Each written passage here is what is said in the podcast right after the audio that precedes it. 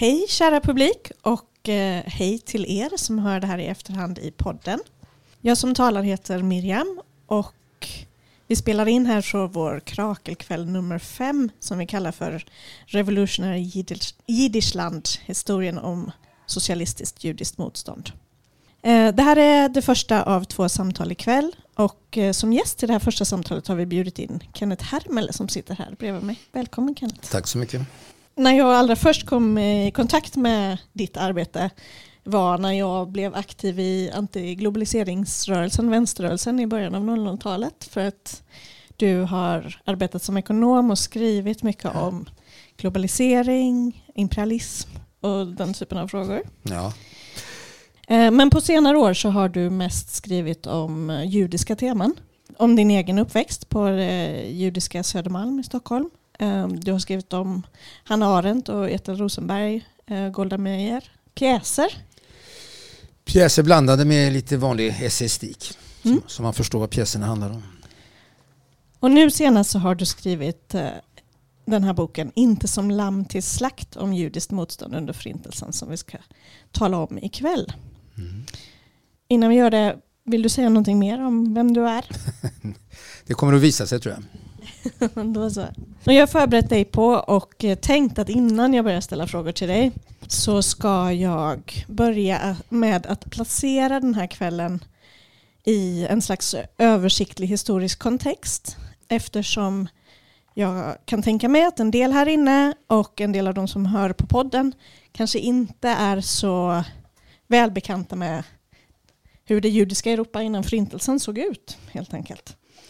Så nu får ni stå ut med en liten föreläsning. För det första så behöver jag kanske säga kort vad judar är. Att vara jude är nämligen inte bara att tillhöra tron eller tro enligt religionen judendom utan det är också tillhörigheten till en större typ av gemenskap där många för övrigt inte är troende.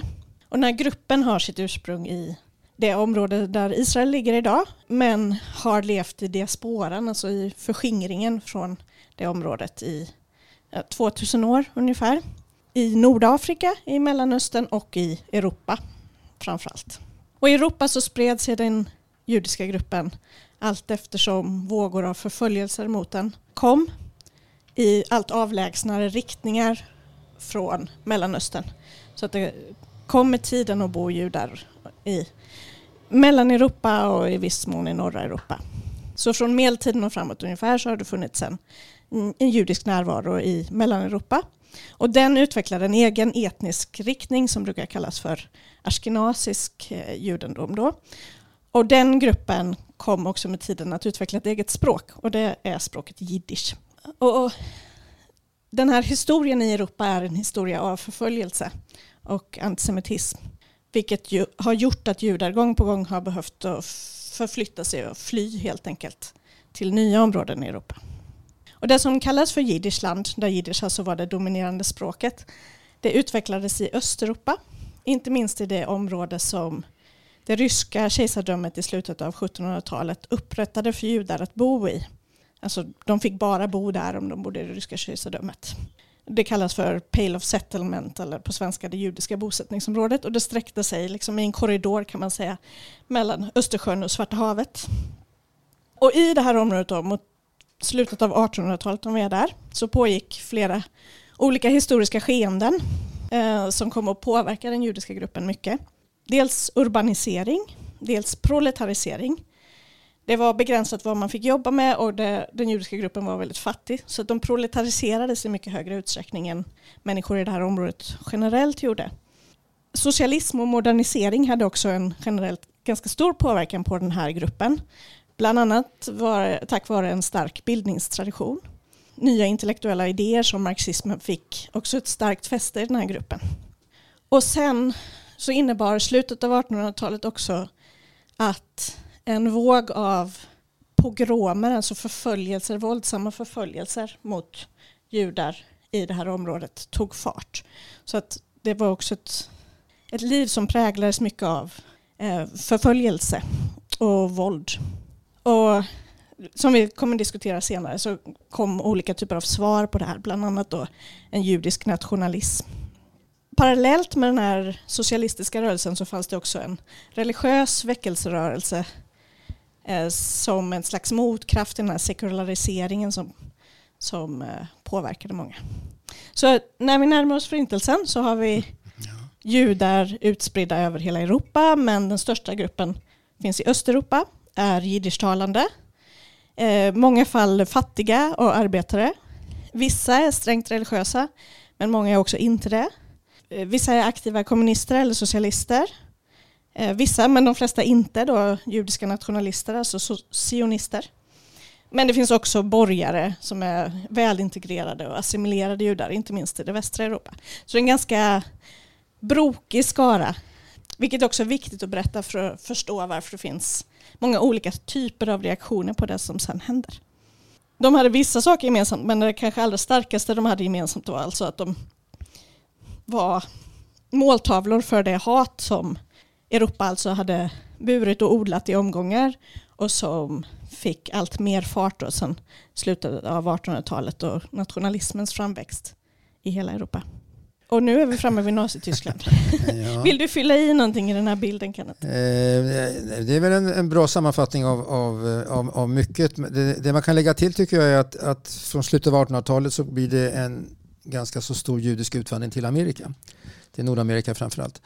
Eh, vilket gör att när vi är framme vid ja, för början av förintelsen, Hitlers makttillträde 1933, så finns det en väldigt stor och etablerad judisk närvaro i Nordamerika också, i USA.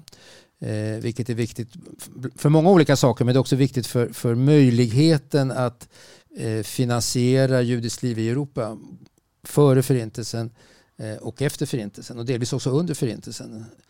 Eh, de amerikanska judarna eh, är en av de viktigaste drivkrafterna för att hålla gettona vid liv överhuvudtaget eftersom de matransoner som nazisterna ger där är helt otillräckliga. Och hur ska människor, det är en av dem, det är inte det som jag menar med det judiska motståndet men det är en av förklaringarna. Och det har att göra med den här starka utvandringen från det som judar då i, eh, i det här bosättningsområdet brukar kalla för det gyllene landet, då, det Goldene Medina, det var USA. Så att, så att Många sökte sig ut, ja, men den svenska utvandringen till USA, den italienska utvandringen, men det fanns också en judisk utvandring.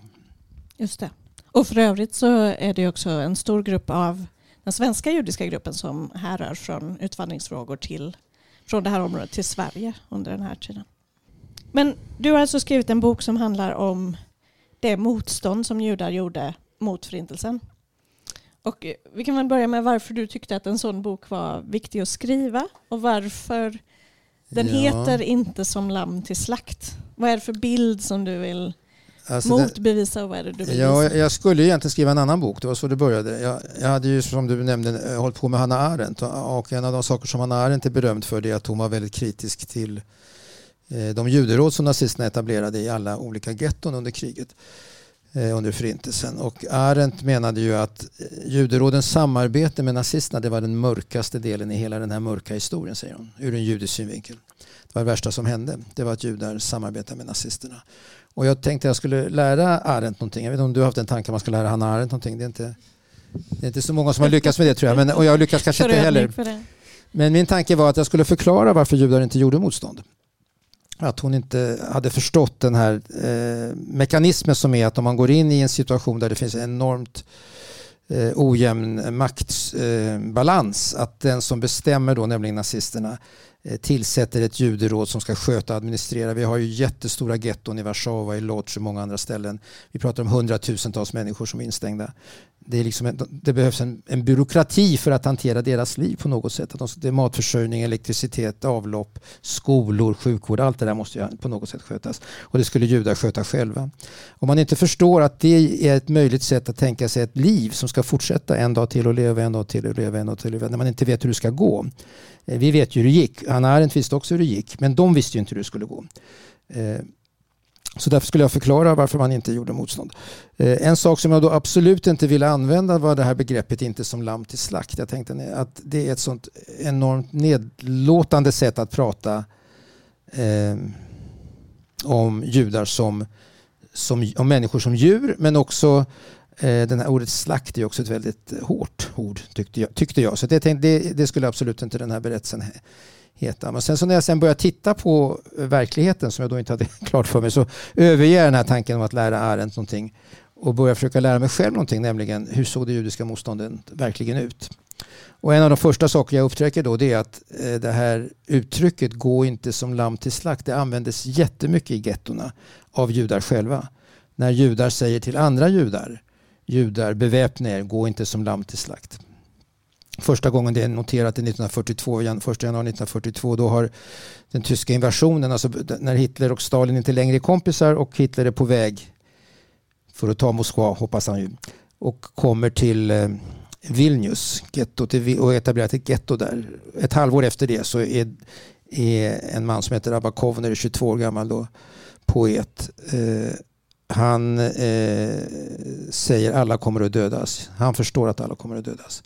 Judar, vi måste gripa till vapen. Och det är liksom den första appellen till väpnat motstånd.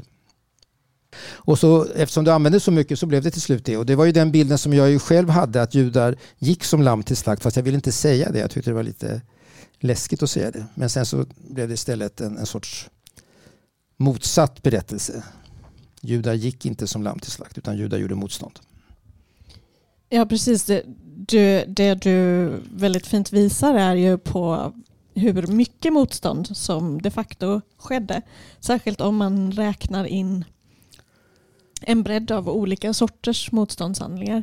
Och precis som den föreställning du hade, den föreställningen finns ju ganska generellt och många ställer sig frågan varför gjorde man inte mera motstånd? Men det du mycket tydligt visar är att judar gjorde motstånd i proportionellt mycket högre grad än andra grupper som förtrycktes av Nazityskland eller olika nationer som övertogs och så vidare.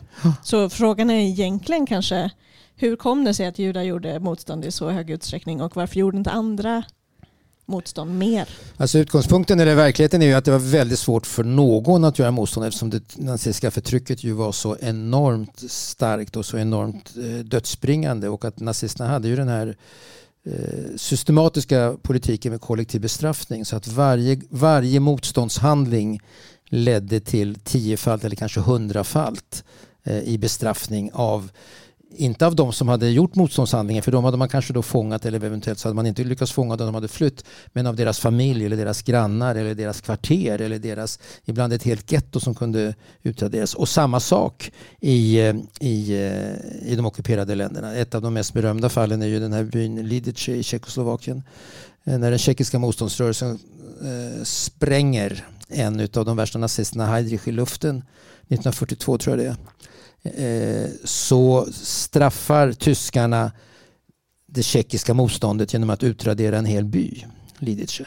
Eh, samma sak sker i, i Belgien vid motståndshandlingar eller i Frankrike när den unionska motståndsrörelsen agerar. Så att det var väldigt svårt att göra motstånd överhuvudtaget. Eh, men, men eh, frågan som ju ställdes som blev väldigt konkret för mig det var ju vad är motstånd? Och jag, jag hade ju en, en sorts en, en naiv men jag tror, jag tror ganska vanlig bild att motstånd är och det är det som vi just nu har kommit ut ur. Det är 80 år sedan av, eh, upproret i Warszawas getto ägde rum precis de här dagarna. Eh, och det var ju motstånd. Eh, och eh, när jag var, började, innan jag började tänka så mycket på det här så, så var ju det det motståndet som bekräftade, det var ett undantag som bekräftade regeln. Judar gjorde inte motstånd men i Warszawas getto gjorde man motstånd. Och då var det det väpnade motståndet. Eh, i Auschwitz så sprängde judisk, eh, judiska motståndsmän och kvinnor ett av krematorierna 1944, ganska sent i kriget. Eh, det var judiskt motstånd som bekräftar att det inte gjordes något annat motstånd. Så, så det blev en sorts kontraintuitiv. Eh, det borde egentligen bekräfta att det gjordes motstånd men för mig blev det en bild av att judar inte gjorde motstånd. Och sen så började jag då fundera på vad, vad är motstånd? Och det här är ju en form av motstånd, den, den här eh, beväpnade motståndet. Eh, men det finns ju många andra sätt att göra motstånd på också. Och, och, när man börjar titta på motståndslitteraturen så brukar ju den ofta delas in i aktivt och passivt motstånd. Och det här som jag, vi pratar om, eh, Warszawas getto eller sprängningen av krematoriet, det är ju då aktivt motstånd med vapen i hand. Men det finns något annat motstånd som brukar kallas för passivt. Eh, och jag är inte förtjust i den här uppdelningen mellan aktivt och passivt. Utan jag, eh, jag resonerar ju om att allt motstånd är aktivt. Det finns inget motstånd som är som inte är aktivt, som inte betyder någon typ av handling eller ställningstagande. Och under nazismen så var ju alla motståndshandlingar livsfarliga. Eh, att inte hälsa, om man var, gick på getto och inte hälsa på en, en, tysk officer kunde innebära att man fick ett skott i huvudet. Det, det så, och, att då undvika nazisterna, att inte lyfta på hatten om det var, nästan alla män hade ju hatt, om man inte lyfte på hatten när man träffade en tysk officer så kunde man få åtminstone en snyting, det var det minsta, eller misshandel. Eller, eh, eller just som sagt man blev dödad. Och då, då de judiska män som gick barhuvade, vilket var några gjorde för att slippa hälsa. Det är ju en liten motståndshandling. Det är en, en liten gullig motståndshandling kan man tycka, men ändå en, ändå en sån här motståndshandling. Eh, så att jag jobbar egentligen med fyra olika motstånds...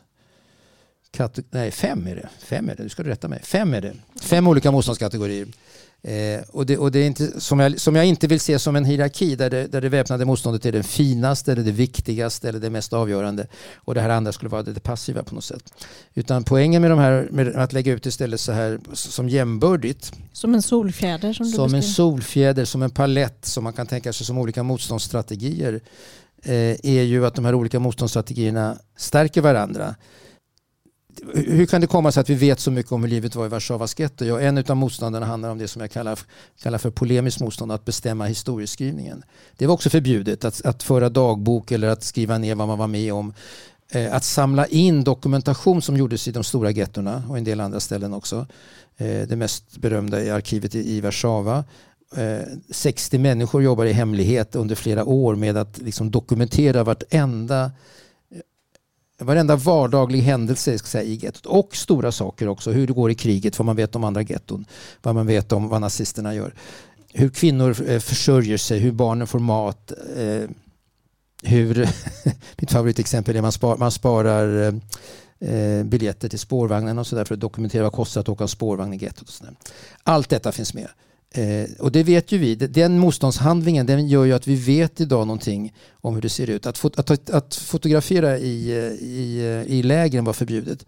Men, några, men det fanns ju också, och i men det fanns ju också fotografer. För de skulle, det behövdes ju massa foton för identitetshandlingar och så.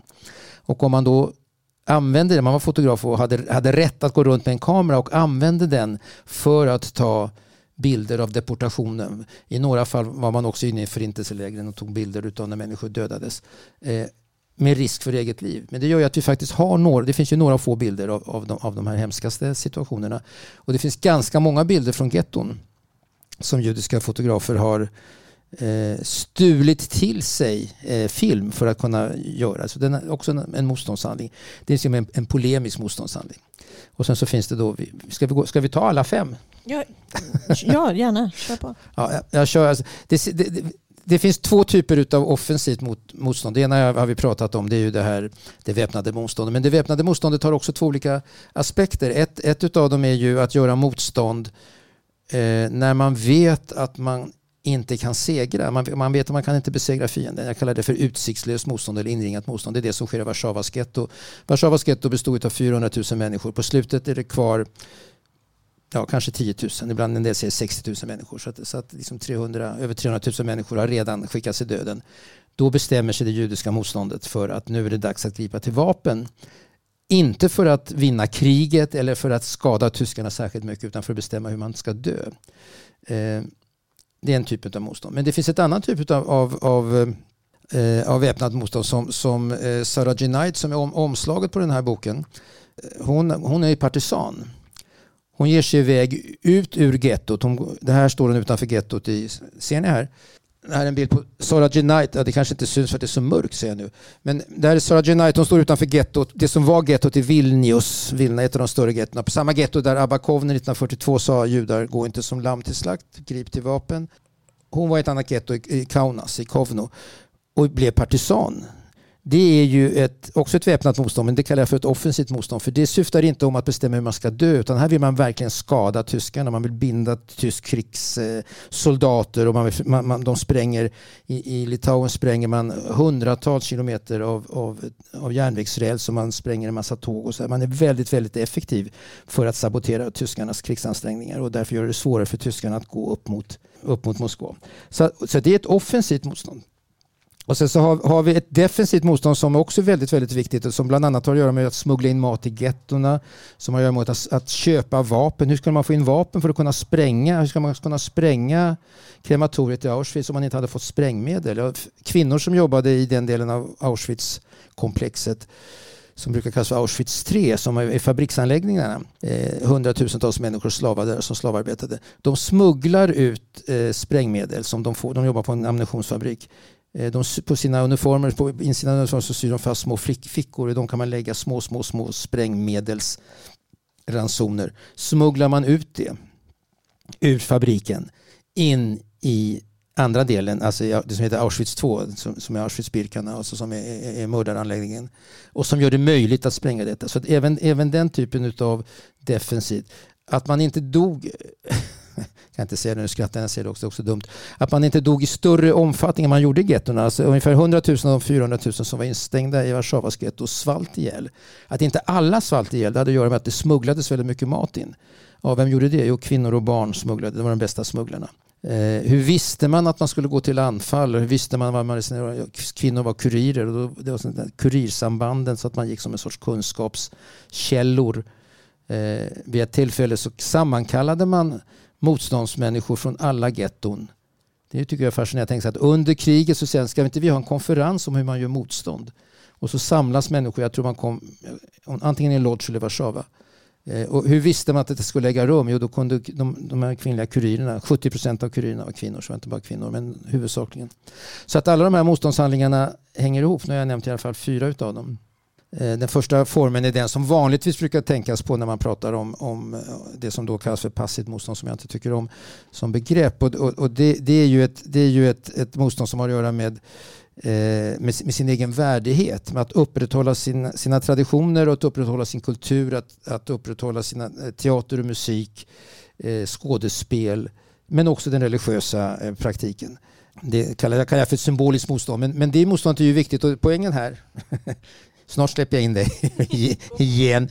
Poängen här är ju att de här olika motståndsformerna eh, stöttar varandra. Den människa som blir stärkt i sin egen självsyn tack, tack vare det, det symboliska motståndet. Eh, den människa som, blir, som, som får tillräckligt mycket mat så att man orkar eh, fundera på att fly genom det, pass, genom det defensiva motståndet kanske då kan gå över till offensivt motstånd. Så man ser ju hur de här motståndsstrategierna eh, stöttar varandra. Det är därför det är dumt att säga att det ena motståndet är bättre eller finare eller mera ingripande. För de, utan de andra motståndsformerna så kommer inte vissa motståndsfor andra motståndsformer till stånd. Det är ganska lätt också tänker jag, att anlägga ett genusperspektiv på den här traditionella bilden av den här hierarkin av motstånd där det våldsamma motståndet. Eh, mm. Män. Män med vapen precis, i hand. Exakt, rå styrka och så vidare. Att det är det som är högt ja. värderat. Medan det reproduktiva arbetet Alltså eh, sådant som handlar om att upprätthålla och återskapa livet. Att eh, bygga på kärnan i vad det är att vara människa på olika sätt. Ja.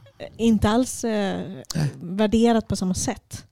Men det är därför man också inte har sett riktigt kvinnors roll i motståndet. Man har, man har sett de här liksom, eh, som sticker upp som undantagen då, mot upproret i Warszawas getto till exempel som pågick en hel månad. Eh, eller det här sprängningen av krematoriet. Men man har inte sett för eh, det som föregår de här eh, spektakulära händelserna. Man ser det, och därför ser man väldigt ofta inte heller kvinnornas eh, avgörande roll för att detta ska kunna äga rum. Till exempel den här smugglingen.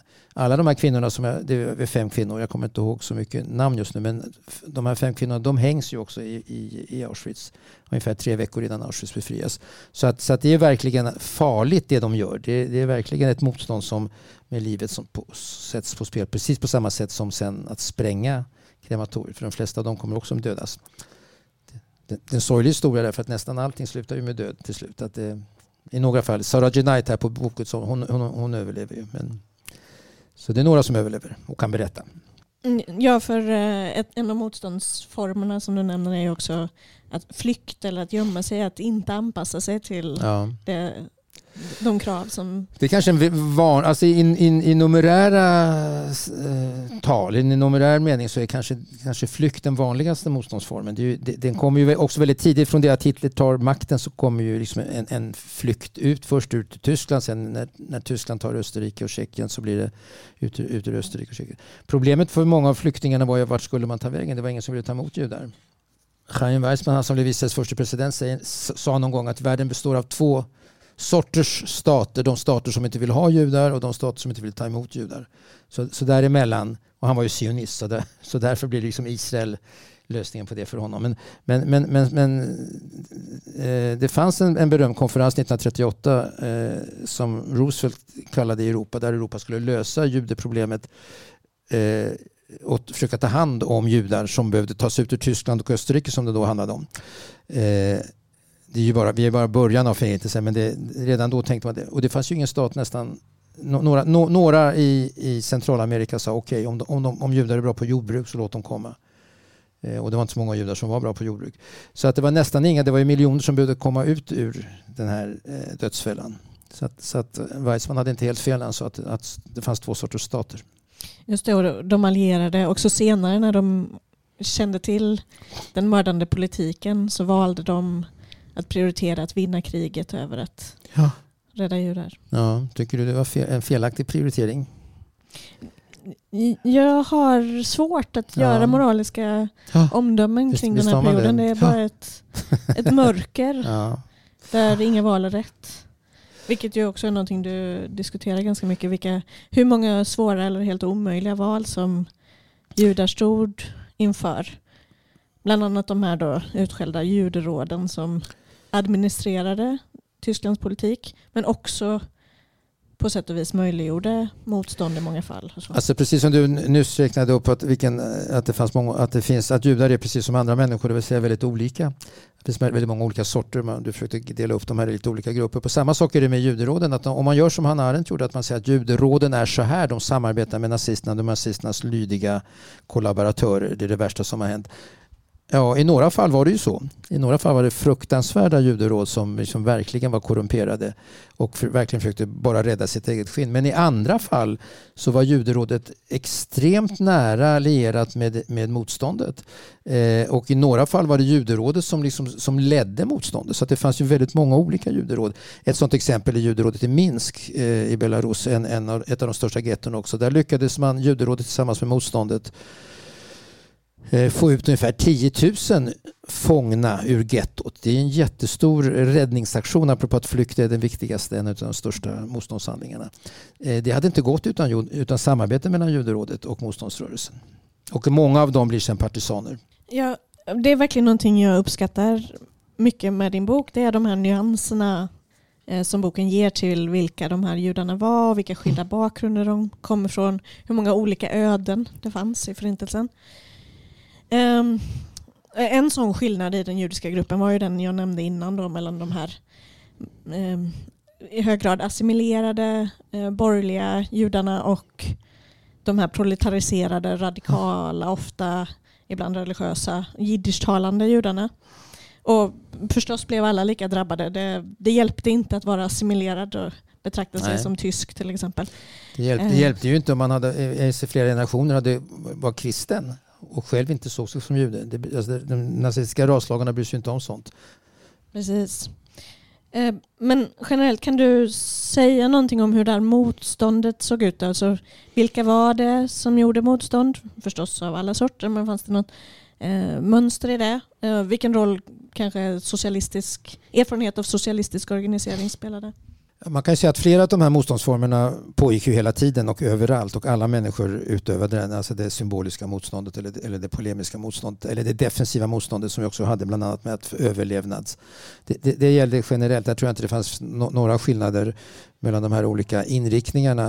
Eh, men när det kommer till vissa typer av motstånd, när man går från den här motstånds, motstånds eh, belägenheten där man säger vi måste överleva, det är det viktigaste, en dag till att leva. Lite grann juderåds, eh, försöker få in mera mat i gettot, vi försöker, vi försöker lugna tyskarna, vi försöker hålla, alltså ett, eh, många getton resonerade man så här, så länge tyskarna så länge vi är, vi judar som är fångna är nyttiga för nazisterna, så länge vi producerar stövlar till armén och filtar och, och saker de behöver Eh, så kommer de inte döda oss. De behöver oss och så länge vi kan göra oss nyttiga så kommer de inte döda oss. Eh, de hade ju fel i det. Det, var, det, det höll i några år, till och med Ghetto till Lodz som är det mest förhatade eller förtalade av alla juderåd lyckades hålla det kanske ända fram till 1944.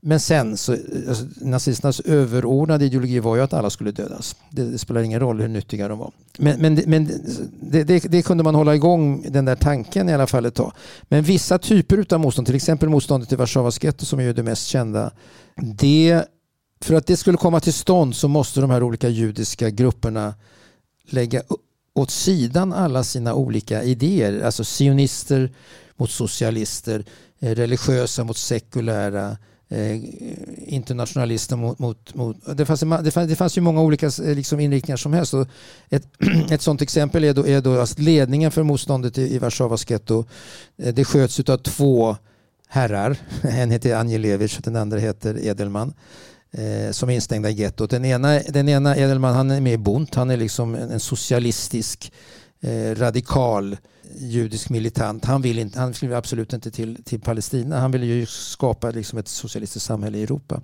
som Bundt ville.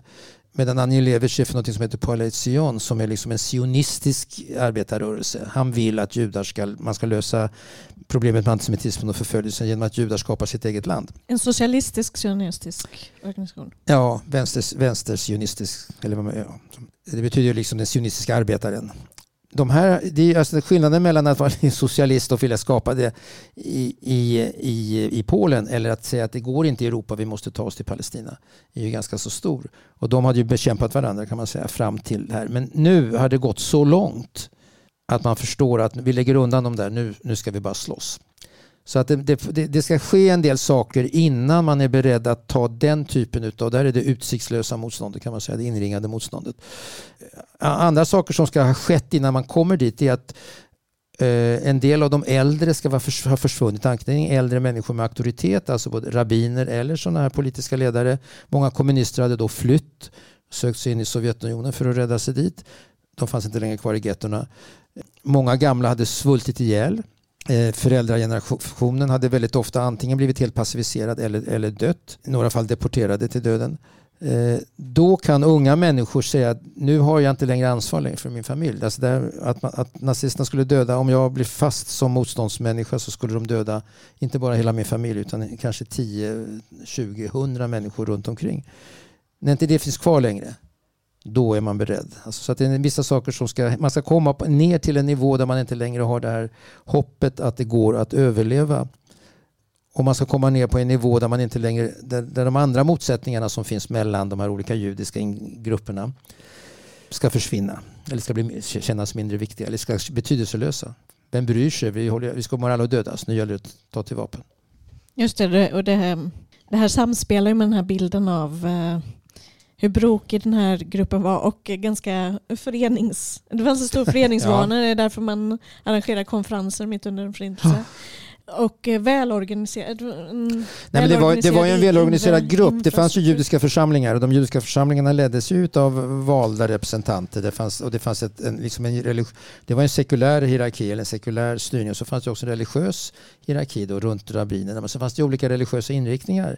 Eh, ortodoxa, liberala, reformerta. Eh, de hade ju varsin, som hade varsin synagoga och varsin rabbin och ibland varsin församling. Så att det var, det var ju väldigt många olika, plus då de här olika politiska.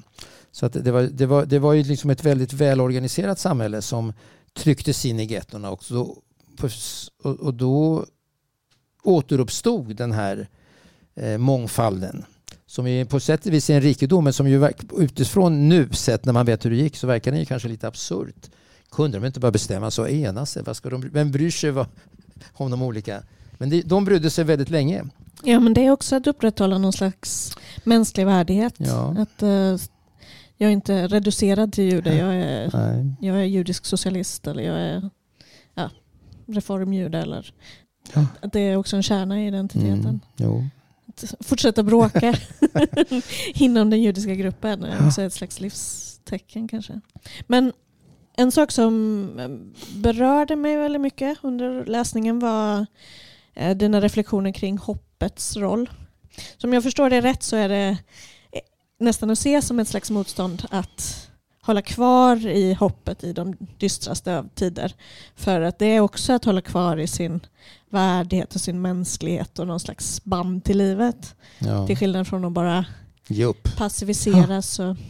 Du har något uttryck där för de här nu minns jag inte det, de människorna som på något vis lägger av och bara Aha, ja, det är inte mitt uttryck. Det, det, det fanns ett uttryck i getton att människor som var, som var levande döda, som, som man såg snart skulle dö, kallas för musulmaner. Just det. Eh, och ingen vet varför. För det, hade ingenting med, eh, det var ingen religiös beteckning, det var bara någonting man sa. Mm. Eh, det fanns massa begrepp i, i gettona som man inte vet var, var de kommer ifrån. Men det, men det var så, alltså det här med muselmänner, då plural på tyska. Det, var en människa som hade slutat vara människa. Mm. Och man såg att den här människan snart skulle dö. Men, så att de var ju som bortom hopp. Inte bara bortom hopp, men de var också, de, det kunde vara svältdöda, men det kunde också vara att de hade varit med om så fruktansvärda grejer så de hade inte längre någon livsgnista kvar överhuvudtaget. Mm, också någon psykologisk eh, position? Jag tror att det är en kombination av alltså, människor som överlevde eh, berättar ju om att hela livet så, så kämpar man ju med, med de, vad man har varit med om och vad man har sett och också vad man har gjort. Även om man mycket mer sällan talar om vad man har gjort. Men, men man har ju klarat sig och då har man ju gjort saker för att klara sig som inte är lätt att kännas vid. Mm. Eh, men hoppet är, hoppet är en väldigt intressant eh, kategori därför att det är, ju, det är ju samtidigt som du säger, det är samtidigt något som, som gör oss till människor. Alltså nästa dag, en dag till att leva i allt det där. Precis, men å andra sidan så kanske det också stod i vägen för ett motstånd för att man för sent insåg var utvecklingen var på väg. Ja men så är det ju. Att, att, att det är ju väldigt tydligt så också att, att eh, vi vet ju hur det gick. Och så tänker man men varför, gjorde de inte det, varför insåg inte de det mycket tidigare? Jag kan säga det min egen familj som ju var i Berlin, min pappa, på min pappas sida, de var i Berlin. Eh, min pappa var tio år när Hitler kom till makten. Så han får väl vara ursäktad för att han inte fattade några beslut. Men hans föräldrar, mina farföräldrar, de de var ju i Berlin 1933, 1934, 1935, 1936, 1937, 1938. Eh, och så kom kristallnatten 1938, november. Eh, då sa de okej, okay, här kan man inte stanna. Men varför, hur kunde de, varför sitter de kvar till 1930, slutet 38 eller början till 39 innan de kommer till Sverige? Och de hade inte kommit ut till Sverige om de inte hade haft en, en släkting i Sverige som kunde garantera deras vistelse. Så det, de hade bara tur. Eh, men det där hoppet om att Hitler ska snart försvinna, det kan inte pågå hur länge som helst och det kan inte bli värre. Eh, det vet ju vi var, var illusoriskt, men de visste ju inte det. Men så finns det ju andra som sa att 1933, eh, den 30 januari när Hitler kommer till makten, nu drar vi. Vi kan inte bo här, man kan inte leva här. Hur kunde de förstå det? Det vet inte jag heller vad det beror på. Jag, jag, så, jag lättare förstår det här att man säger men en dag till att leva, det går ju ändå att leva. Ja, men nu får inte judar lyssna på radio. Nej, nej, men, men man kan väl höra ändå. Judar får inte ha husdjur. Judar får inte vara med. min, favorit, min favorit, ska jag inte säga, men, men mest absurda är ju att judar fick inte längre vara med i de blinda veteranernas förening. De blinda veteranernas förening fick inte judar vara med i. Så blinda judar som hade tjänstgjort i första världskriget fick inte vara med i den föreningen. Ja, men det kan man väl leva med och så fortsätter man en dag till, en dag till, en dag till.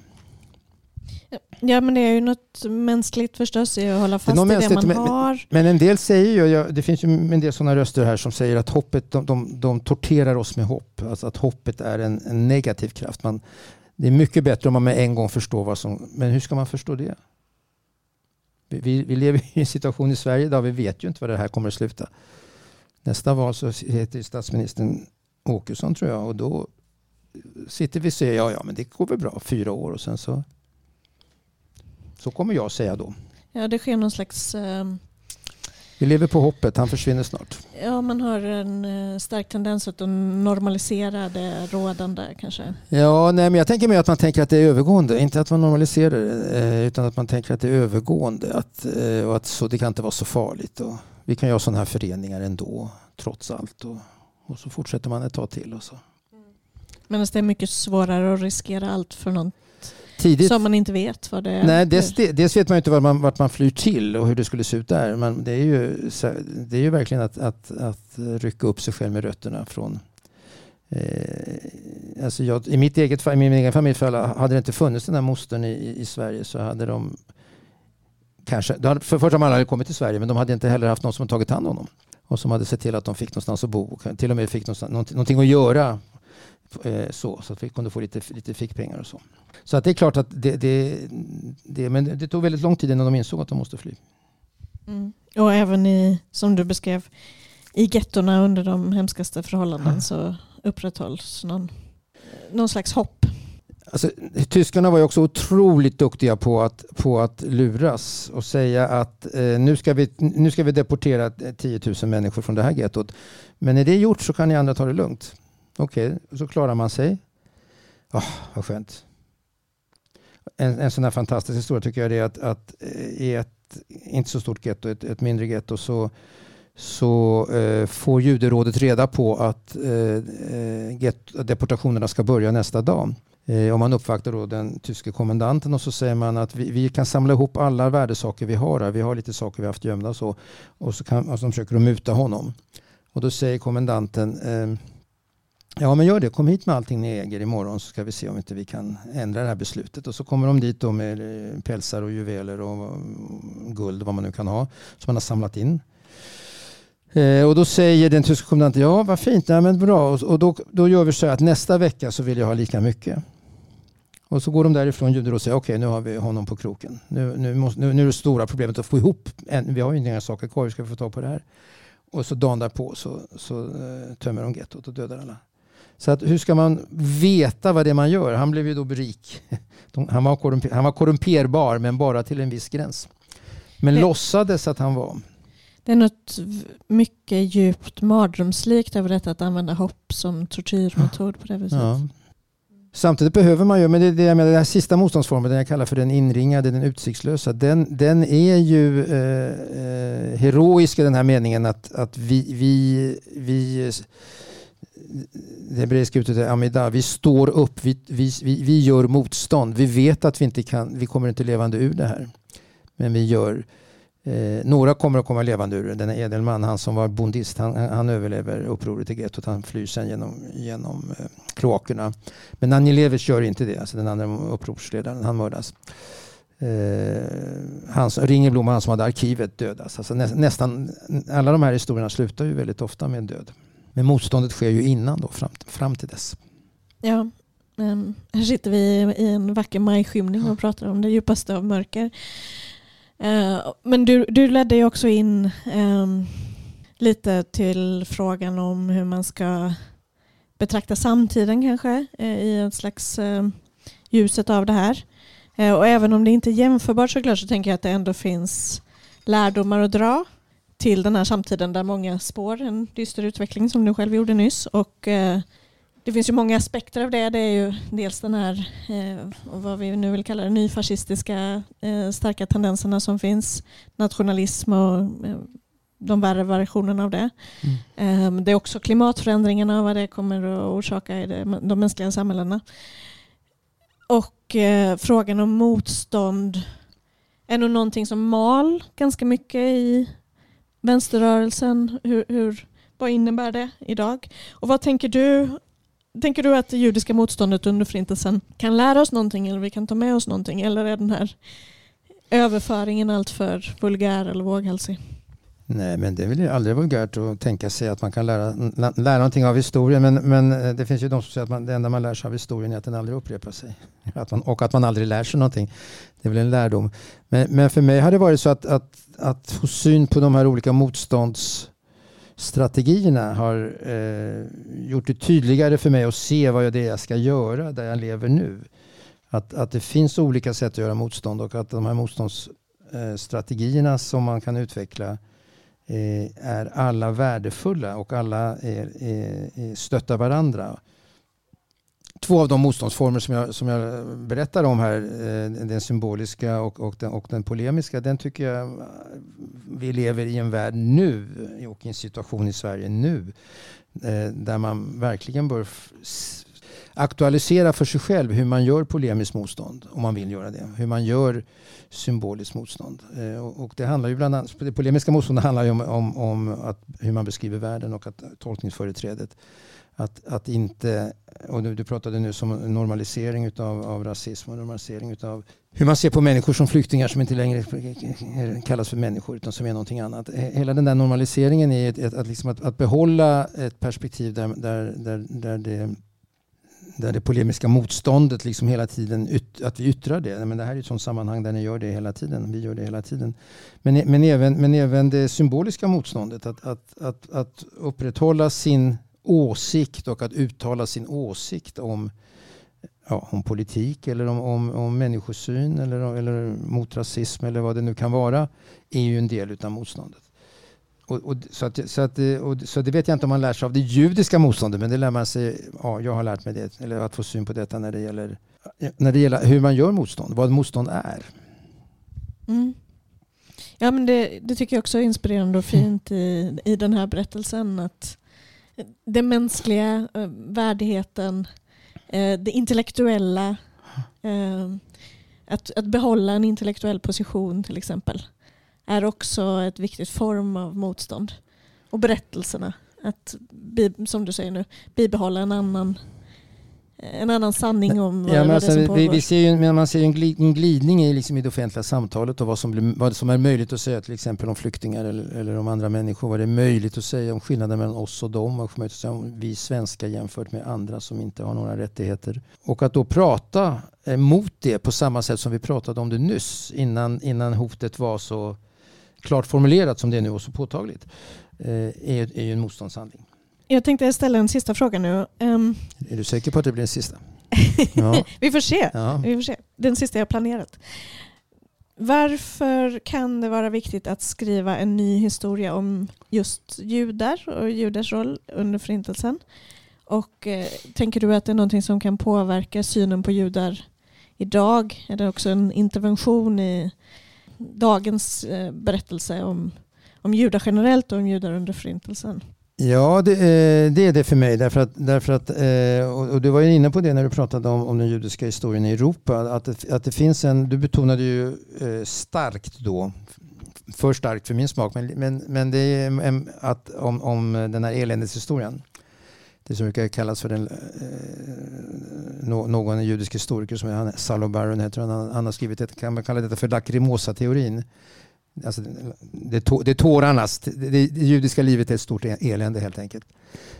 Ja, jag, jag, kan se det nu när du säger det. Att jag berättar inte tillräckligt mycket om existensen av jiddisch litteratur och en rik värld av eh, litteratur och filosofi och, och, tänkande. Och, och, eh, och, hela, libera, hela eh, medborgarrörelsen som så småningom ger medborgerliga rättigheter. Ganska sent i Sverige men men under mitten av 1800-talet och framåt i Tyskland och så vidare. Men, men den, här, den här diskussionen om, om hur judar är och hur judar har varit i Europa eh, Eh, är ju en viktig berättelse därför att det finns ju den här idén om att judar just har bara varit, eh, det har varit ett, ett elände i Europa under de här 2000 åren sedan judarna fördrevs ifrån dåtidens Israel. Och sen så etableras den judiska staten då för 75 år sedan i år. Eh, och då eh, uppstår det igen liksom ett värdigt judiskt liv bland andra judar. Och det var, Hanna Arendt till exempel var, var, ju väldigt upprörd över den här eh, sionistiska bilden att, judars, att det judiska livet är ett liv som levs bland andra judar i en egen stat, den sionistiska historien. Och hon menade, och det eh, menar jag också, att det judiska livet som vi har mest erfarenhet av är ju ett liv där judar lever bland andra tillsammans med andra. För sig själva men också blandat med andra. Och eh, det livet eh, visar sig ju också bland annat i att judar då interagerar under alla de här 2000 åren med de lokala härskarna, med furstendömen.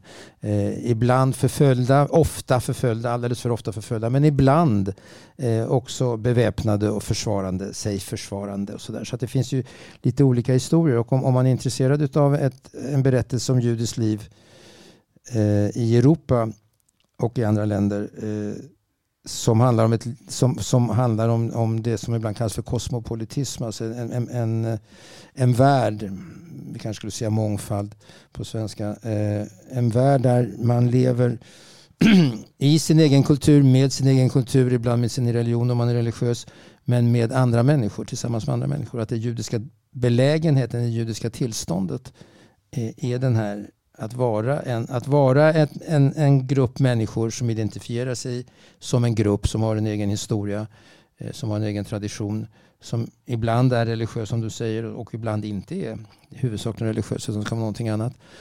Tillsammans med andra, att det är, det, det, judisk, det är den, den stora judiska belägenheten och, den, och, och, och det ska fortsätta så. Och då blir det judiska motståndet en, en berättelse om en, en, ett annat, en annan europeisk historia för judar än den här som säger att judar var bara förtryckta tills de skapade sin egen stat. Alltså det som Chaim Weizmann sa. Antingen, får man, antingen vill man bli av med judar eller så vill man inte ta emot judar. Det finns inget mellanting. Och då måste man ju hitta ett tredje sak och det blir ju staten Israel. Då. Men han var ju sionist. Han var ju en av de ledarna i den sionistiska rörelsen. Så att, så att, eh, eh, för, för, för honom var det tydligt. Men jag tycker att, att svaret borde istället vara just den här blandningen.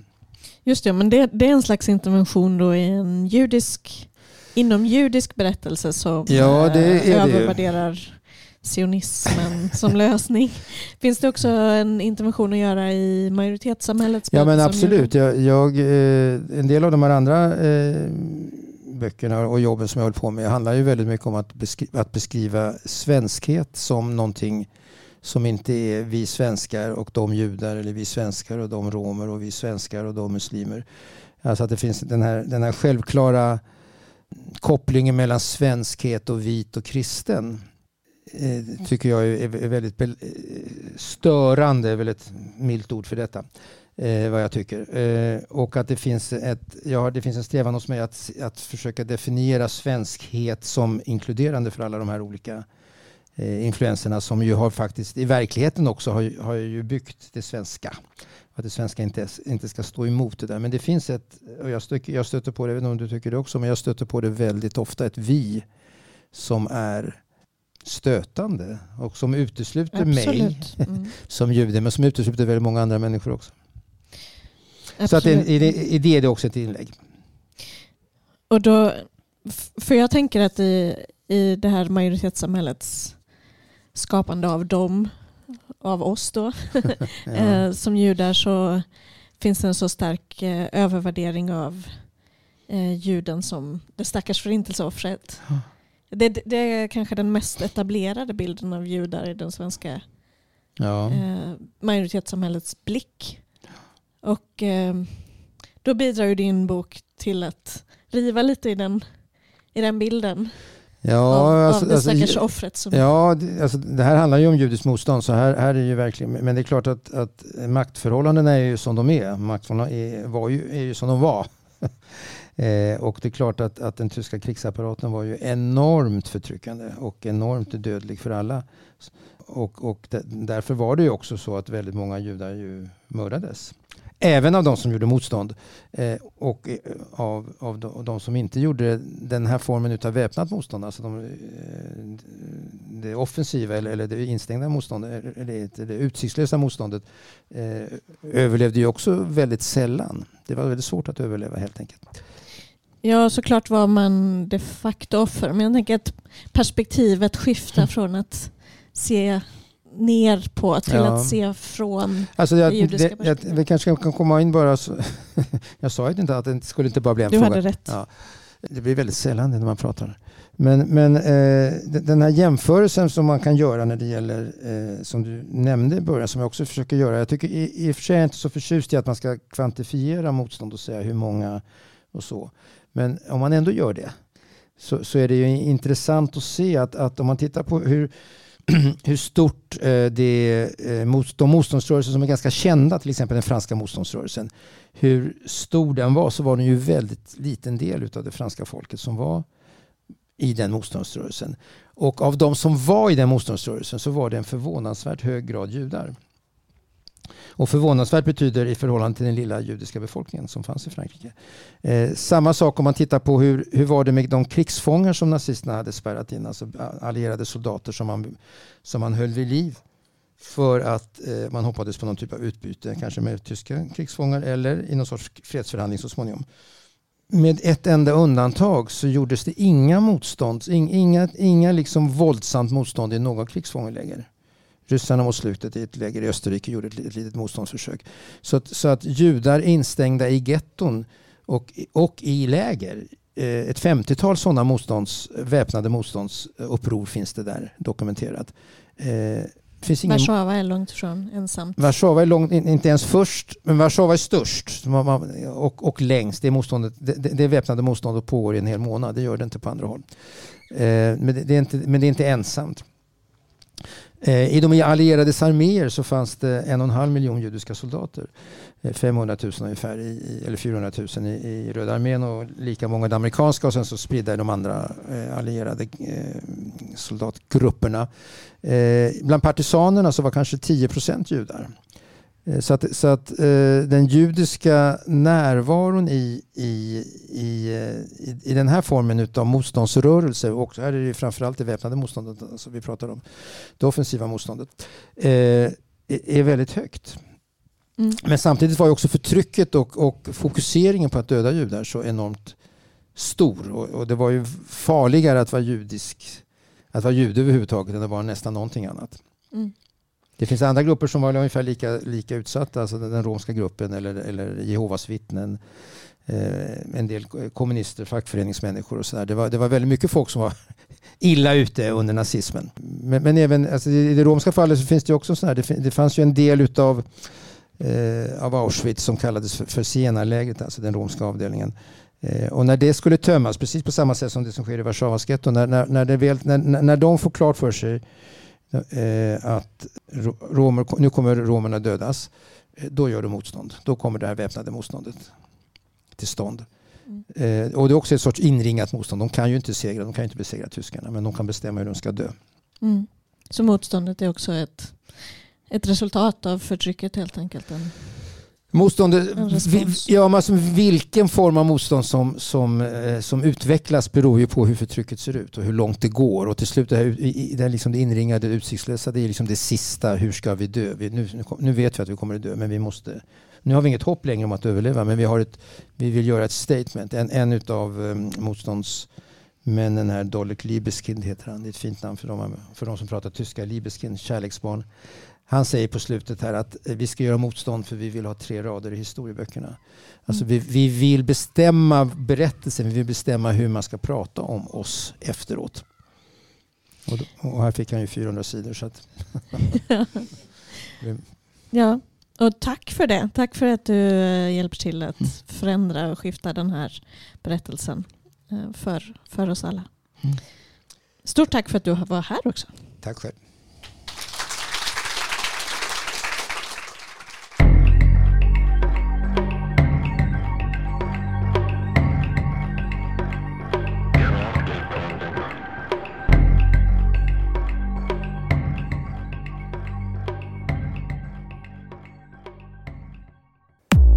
Du har lyssnat på en podcast som görs i samarbete med ABF Malmö.